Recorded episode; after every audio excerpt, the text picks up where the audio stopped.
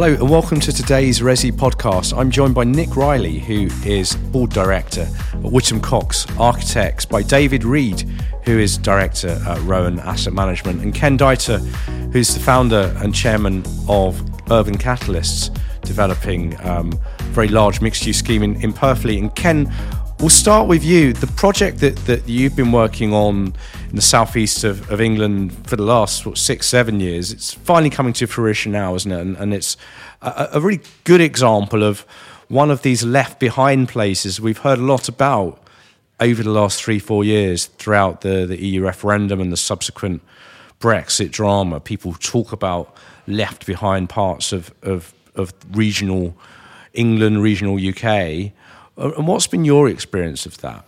Um, it's it's absolutely true. It, it has appeared to be left behind. And in fact, when we had our first public meeting with the local community, it was packed to the rafters. This, is, this is Thurrock. It's next to Thanet, isn't it? So just tell us, tell us where it is. Purfleet. It's it's uh, inside the M25, but outside the GLA, which is a meaningful issue because it means that it hasn't got the critical mass of being in uh, Greater London with with all that the benefits that brings. Um, but it is well placed. It's on the River Thames, a kilometre of river frontage, has its own railway station, 27 minutes into Fenchurch Street. But when we had our first meeting with the local community, they'd had 10 years of regeneration schemes that didn't really happen for a variety of reasons. And they, they were there saying, We want something to happen. We want something for our kids. We want a future. And actually, that's what we started to deliver in partnership with the local authority was how do we achieve this and how do we build on what we thought was really solid foundation of going forward. So providing schools, uh, providing an improved infrastructure, a local amenity, plus over 2,800 homes. But it's, uh, I suppose, Nick Riley, it, it seems that, that Ken's had a relatively rare experience of everybody wanting him to be there and wanting him to build, which isn't always the case, is it? Well, I think the the, the, the point about kind of more secondary places coming back into vogue is an interesting one. We do a lot of work in Sheffield, a city which has has always. Um, if you like, been a little bit behind Manchester, Leeds, and the Birminghams. And but you're involved with Park Hill, Urban Splashes, one yeah, of Urban absolutely. Splash's signature projects. I think the the progress we're seeing in Sheffield now around regeneration and development happening there is is really quite noteworthy, and there's a lot of interest now where two three years ago there wasn't. So Sheffield, Grainger's there, platform are there, lots of build to rent stuff coming through. Absolutely, yeah. There's been a lot of student accommodation development, and that's now converting more into mixed um, residential living of all different typologies, and and you know that that sort of regional story, not just exclusive to Sheffield, but Nottingham, Derby, Leeds, other other sort of northern cities are, are seeing good progress at the moment. It's just maintaining and building on that momentum now. Nick, can I can I ask a question? How much has been the support of the local authority been crucial to achieving this? I think that's a great point, and and the local authorities that understand the agenda here um, around the need to have a joined up plan and enter into good, effective partnerships in a meaningful way is so critically important to success. A lot of people make good noise, but don't have the ability, the resources, the skills to be able to actually deliver that outcome. So the, the authorities that understand this and can deliver on it, like Manchester have done, and that's always used as a precedent. Um, are able to achieve much more intangible terms. It's I think it's the same in every country, isn't it? In many, many we would argue that it's always the second and third cities in a country that are prepared to be more progressive in how they get stuff done. But let, us bring in David Reed. So, David, from your experience in the volume house builder mm-hmm. sphere, what what did that teach you? What what are, what are you kind of bringing to play now at, at Rowan that, that, you've amassed throughout your previous uh, roles? Yeah, sure. So uh, so Rowan's best known for commercial investment. Uh, predominantly in London, and now we're looking at uh, residential opportunities all over the country, really.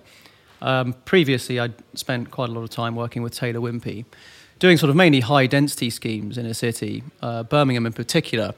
And um, this was through the financial crisis. And uh, you know those regional cities got hit incredibly hard, as everybody knows, and took a little bit longer to recover than London, as an example. I think they have recovered substantially now. So, whereas London still is incredibly expensive as a place to live and to work, um, those regional cities are creeping up in terms of values again, and that's great, which is why we're we're obviously keen to look at how we can support that. But but there is a polarization, isn't there, between global cities like Birmingham, Manchester that have got the HSBCs and all the big law firms yeah. and tech giants going yeah. in, and other places. There are places like Purfleet, places in the southwest that aren't quite so well connected. Yep. Yep. And, and and so how do we reach those? So that's my question in this sort of land of Brexit Britain. Yeah. How do we make investment flow into places that do need it? Yeah, it's a good question. So I suppose the two main ways that the government can support it, I suppose, infrastructure spending and particularly into schools. So if you sort of run through the thread of you know good schools, better jobs, and then perhaps uh, increased demand for housing, which would spread the costs um, or the uh, the increase in house prices around the country a little more evenly. That would be a good way to start. Um, I mean, it's the same sort of issue that you'd, you'd have in the United States. There's a book called The Smartest Places on Earth, which is actually well worth reading, which talks about basically the, the, the sort of how brown belt America and particularly other the equivalent brown belt parts of Europe have suffered, but are now massively on the on the rise. Um, the analogy that they give in the book is around Cambridge, which of course is is a wealthy city in its own right. Um, but I think you see that spread out through into the regions, um, and it and you know it's all about having the right infrastructure to allow people to move, you know, in and out. And, and Ken Dytor, we, we, um, David mentioned schools. You've done a lot of work with the NHS Healthy Towns uh, network. What does that do? How is that helping? Um, Are we thinking enough about health and social care? People bang on about well-being, but but are we thinking and actually doing enough rather than just I, talking about I it? I don't think the property industry is generally, I mean, I think we are as urban catalysts, and probably people around this table are. I think social infrastructure led development is actually the, the future. It's actually how do we get the resources in to create communities? There's a lot of talk about place. What is place? It isn't actually a bunch of houses all being put together. It's about actually how you put together the infrastructure, the houses, the uh, healthy living environment, the transportation, and create that into a place whereby the houses can be built and people can live and function effectively. So um, we're, we're part of the Healthy New Towns network, uh, which is a very powerful body because actually starting to look at actually how do we make communities healthy. And it sou- sounds an easy thing, but actually needs planning from day one. So when we started Purfleet, we did an aud- health audit of Purfleet to look at what were the issues on, on the ground with why health wasn't being delivered. With that, we then started to do focus groups with the community and actually to see what resources were needed. From that, we approached the CCG to get. Tell uh, us what's CCG? it's the uh, local uh, community uh, health group um, that delivers the health services in an area. Uh, and, and in this instance, we said to them, look, the resources aren't being delivered in the area to meet the local community. So we're now looking to develop jointly with them a, integrated medical centre. We're p- providing training for NHS staff. We'll be providing training for NHS staff in the area to address specific needs. But to, actually, we do need to understand what are the needs of the communities before we actually march in with our view of saying, look, here's our grand master plan. Unless we actually understand what the, the economic needs of the community are and the social needs, it, it's crazy. I, I think you're absolutely right. The kind of emerging um, narrative around placemaking in its broadest sense and what that is beyond, you know, the, the, the sort of traditional sense of a marketing brochure trying to sell a dream, the, the actual meaningful lasting, impactful placemaking strategies are something that a lot of our PLC clients are very, very focused on. The whole agenda around delivering sustainable urban places for people to live and work and play that, that you know, engage properly with local communities from the outset is, is something that we're seeing a lot of, and I think we're going to see a lot more play out over the next few years in, in buildings being developed. I think that's right. And also, uh, just going on from Ken's point there, on the NHS Healthy New Towns network, so Professor Sir Malcolm Grant, who set it up effectively, said something quite interesting, which was the fourth, I think the fourth largest cost of the NHS at the moment in the UK is housing or poor quality housing. I think after sort of smoking, uh, not eating correctly, and not doing enough exercise, and that's not just about you know you know houses that are built poorly and you know poor quality with damp, etc. It's about the the mental well-being as well. So the sort of social uh, effects and the cost to the NHS of poor quality housing is absolutely enormous. Hence why this network was set up to try to support better quality housing, as Ken's just said. So it's a it's a it's a serious issue, needs to be addressed, and obviously the inequality regionally is um, uh, is is part of that problem, um, which I think is partly why that um, UK 2070 Commission um, has been established to try to address that. And and in terms of I, I suppose in terms of the, the planning system, Nick Riley, how does that count this stuff in? How does it? How how is the planning system catering to, for the need to be more healthy? You know, how are we prioritising this and demanding it from places and from designs? What can the architecture profession be doing? It can be doing a lot. I mean, architects, master planners, developers, um, I think are probably slightly ahead on the curve with this than perhaps the planners. It, it's always easy to be critical of the planning system, um, and I don't necessarily want to do that.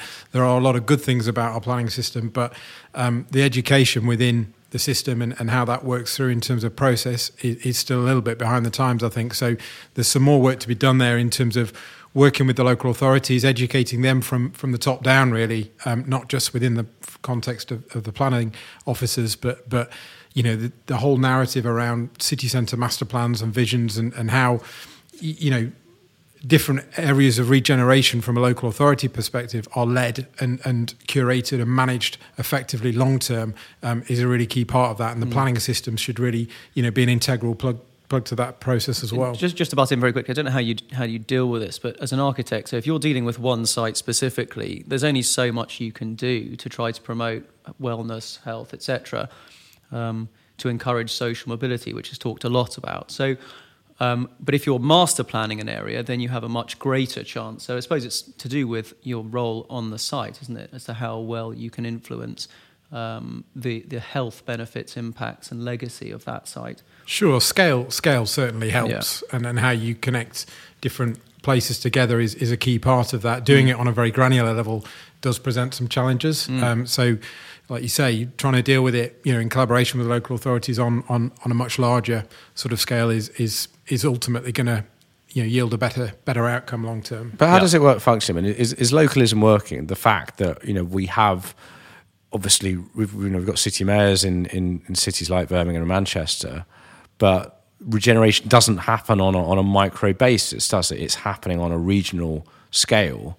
So do we not need a return, David Reed, to you know to the, the RDAs and all the things that Prescott got rid of? But well, good question. Um, uh, not sure now how to answer that. I would say that you know we've been dealing with uh, in Birmingham uh, quite a lot recently. I think you know Waheed Nazir, who is uh, is driving that or leading the charge there very significantly. I think he's currently probably the largest house builder in Birmingham. Um, you know, trying to sort of devolve that out, and and and I think they're obviously keen to promote SMEs coming into the city and around the city. Uh, you've seen obviously Berkeley Homes, who are not an SME, uh, move up towards Birmingham. So it's a good question. Uh, how do you promote that sort of long tail? How do you bring SME it together? How do you bring people together and make stuff happen? Well, partly it's to do with the finance. I mean, it's the ability to, to act, the oxygen to actually fund the developments in the first place is absolutely critical to it, as well as the planning. It's obviously this whole sort of plethora of different things that, that impact it. But the finance is certainly more readily available for SMEs today as a result of effectively Homes England coming through and driving um, some debt available to them to provide the oxygen. So there, there are lots of ways that, that the government has already stepped in, which I think over the next five years is very likely to increase the number of SMEs significantly.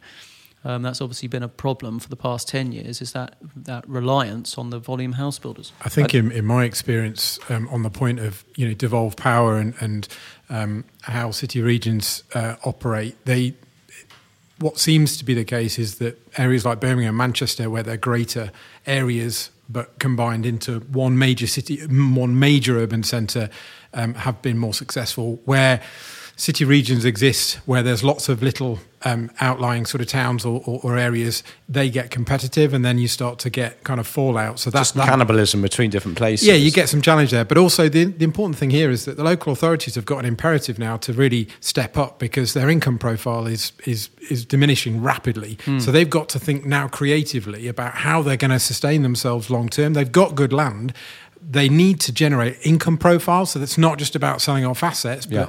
being vested in having a vested interest in developments longer term to create income profile for them. So, Ken Dytor, how do we do that? How do we get more radical regeneration happening? Actually, i am going to take you back to 2012, 2013, Andy. If you remember, British Property Federation joined up with collaboration with the Local Government Association to produce the report Unlocking Growth Through Partnership, chaired by myself and Merrick Cockell. Actually, it set out the, the uh, framework on which we needed to, to achieve to achieve this growth regionally.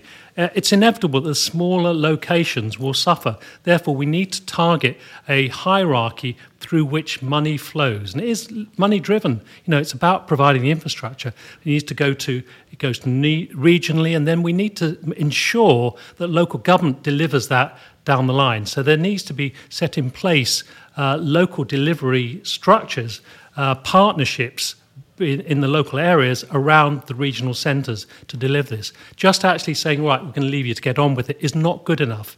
And so, therefore, it needs local government working with business to actually set up those structures. And those will vary from place to place. But we need to actually have those proactive thinking about how does the money flow through. And central government can do a lot because actually at the end of the day, it's the purse strings that make things happen. If they say actually we're going to money to flow through, but it has to flow through in this structure, it will make people sit up and listen. So how should it flow through, David Reed? Because I guess taxpayers would say, why should we be giving you guys loads of money so you can trail some more profits? Yep, no, that's um, that's a tricky one again to answer. Um, you know I think there'll be there are going to be a number of changes. I think partly Brexit. So in terms of regional investment, EU structural funds currently play a fairly significant role. They're going to need to be replaced in terms of how how significant a role how, how significant a role do do they play? Well, I think uh, it's it's it's twofold. One, just in quantum, I think it's something like ten billion pounds over the past sort of six or seven years uh, that's been committed, which will gradually be phased out. Two, the way that that system's actually, and I don't know enough about it, but the way that that system's weighted, you spend more money on EU structural funds on the on the poorer areas. So if you look, the government sort of monitors the way that uh, areas are performing through partly the IMD, the index of multiple deprivation, and those areas that are highest or score well, effectively the lowest on that um, uh, on that index are given greater structural funding from the EU to support themselves. So, put simply, the the exiting the EU could could see disproportionate disproportionate hits to the most. Yeah, in- yeah, yeah. That's at the moment. It it looks like that's going to need to be addressed. Otherwise, that will happen. And what the biggest the biggest problem with that is that, and this is this has been the same really since they started monitoring it through the IMD. The poorest ten percent, or the poorest sort of ten percent within uh, within the country, regardless of how the government intervenes, always seem to remain within that poorest ten percent bracket. It's very difficult, regardless of government intervention, seemingly to to actually promote these places and boost them up out of that uh, bottom sort of decile. That's the biggest problem they've got at the moment. It's difficult to address that.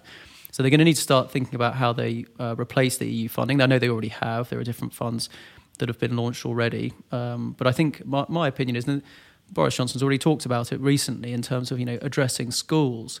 Uh, so social care and schools are his main, I think, at the moment, two of his main policies coming through regionally, um, and you know that will that will help. Just going back to the, the, the core point there, getting money into the UK is crucial, and post Brexit, whether or not what that looks like we need to be making UK competitive compared, to other countries. And actually, that's where we need the work of Department of International Trade to, to, up, to come up to the plate.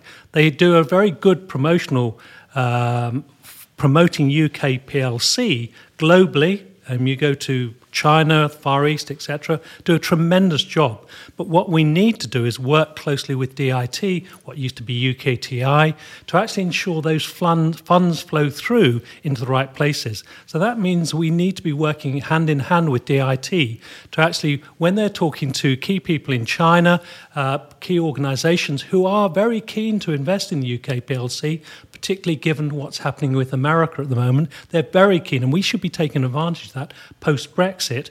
There are huge opportunities, but we need to be working with DIT to say where the money should be going, which regions, what areas, infrastructure, and alongside the British government actually have enormous firepower in terms of infrastructure investment. Say, okay, come in here Chinese investor, sit alongside us. We're going to be investing in this social infrastructure. You can sit alongside us. That's so what you're saying appealing. is that the, the, the, government would need to play a part in that structure. It's a huge, it's a fundamental part, and they they, they are what playing part? a part. What, what, they they need to be promoting to make sure. But not promoting alone isn't going to do the no, job. Surely, that's, that's what I was just saying. Pie in the sky to no, suggest. No, no, it's not. So we're talking about promotion, but actually realizing so that they work with the regional authorities the local authorities to actually ensure that there is a plan to deliver down. I talked earlier about the need for a cohesive flowing through of, of, infrastru- of investment into infrastructure. Mm.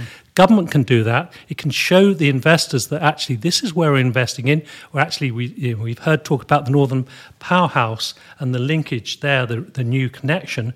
Actually, say we're investing in that. You can come in alongside us. Actually, foreign foreign investors like to see that. If they're investing alongside the British government, they see that as an enormous plus point. And it's, it's probably important to define what we're talking about in terms of infrastructure, because infrastructure is quite broad.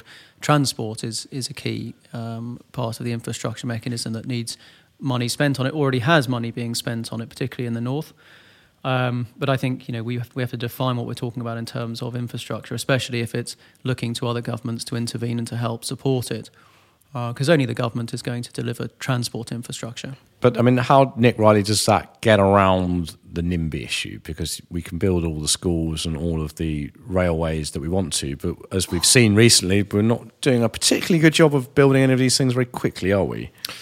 Well, uh, it's a mixed point to be honest. I mean, if you look at the amount of house building, I drive around the country quite a lot, and there's a astronomical amount of house mm. building happening right now. The development of not an astronomical amount of train building or railway building, though, is there? Well, it, it, it's slower. We've got a very British culture on, on on how we deal with these things, and that's very deep rooted. But I think we've got to you know map out why what the benefits are in a, in its holistic sense. And yes, there's always going to be impact. You know, we're very ownership led country in terms of our culture. So anything that impacts on what we own, people are going to have strong views on. Mm. trying to d- generate big, big um, housing uh, expansion is always going to be controversial, mm. but it but it has to happen. There has yeah. to be the framework to yeah. support that happening. But it's also a good thing that the rights of individuals that own their assets, etc., is protected well because it's it's very easy to say I'm just going to smash a railway through from Oxford to Cambridge, you know, accompanied by a major road. But a lot of people already live between Oxford and Cambridge. So it is. We are definitely culturally perhaps slower than other countries to build major infrastructure and particularly transport. But there is a good reason for that. Um, it's actually a pretty complicated thing to do to either CPO a load of houses and um, uh, and or remove those individuals uh, living in them. So uh, you know that goes down sort of basic basic rights. So it is it's a tricky one to answer. We do there is a lot of money being spent on infrastructure, but it is complicated to deliver it. And uh, where's the biggest short-term opportunities do you think, David Reed, to move the dial with some of the regions? Wh- which other places, look, looking beyond the global cities of Birmingham and, and Manchester and, and yeah. Leeds, and, and, you know, where else is stuff happening, and, and what? Well, we there are so many places? great cities in the UK. Um, I would say again, this is this is a global city, but um, it's not been mentioned. I was in Cardiff yesterday there's an awful lot of uh, um, development and work being carried out in and around Cardiff.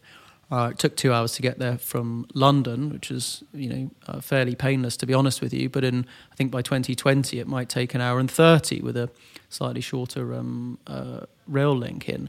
So it's connecting the cities in amongst them, amongst themselves that will start to benefit. Um, I, I, do think at the moment there is an awful lot of investment, foreign direct investment, going into regional cities, not just the, the, the, leading ones that you've discovered, leading in terms of size and you know, population, um, but, uh, but into those others. And it's going to be pretty critical to make sure that those poorer regions, um, as measured by the government, don't get left behind. And I still think that's investment into schools. And and and Ken Dytor, just just to finish off on that point. So your view there then is that these places need to be identified, almost incubated by some by central government, by by DIT, and maybe the Department for Health. If you know, if we're seeing that, that Department a... of International Trade, Department of Health, Department of Education, all fundamental. But just going back to regionally, I mean, we've been working very closely in Norwich uh, over the last couple of years, working very closely with a very proactive and very strong leadership in Norwich, uh, working with the local uh, uh University of East Anglia, based in Norwich, the Vice Chancellor, looking at innovation about what we can deliver. So, all our schemes are actually, as I said earlier, social infrastructure led. There, we're looking actually to create new mini campus as part of a much larger development, using the infrastructure investment into education to kickstart a much bigger development. But we need the support of the local authority. The local authority are 100% behind it. It's fantastic. And those are the cities one wants to work in. You mentioned Cardiff. I've just come back from Cardiff as well. Some great opportunities there. And actually, it's also globally recognised. You go, you could travel abroad. Everyone knows Cardiff. It's got great reputation. So it's actually down sometimes to the cities and towns themselves to help promote it. And that's, that's really important that you actually choose and work with authorities that are actually up for it and want to make it happen. Excellent. Well, look, some positive thoughts there as we stare down the barrel of Brexit. But thank you very much to Ken Dytor from Urban Catalyst, to Nick Riley from Whittam Cox Architects, and to David Reed from Rowan Asset Management. This has been a podcast for Resi, and I'm Andrew Teacher from Blackstock Consulting. Thank you very much for listening, and stay tuned to propertyweek.com for the latest updates to the agenda.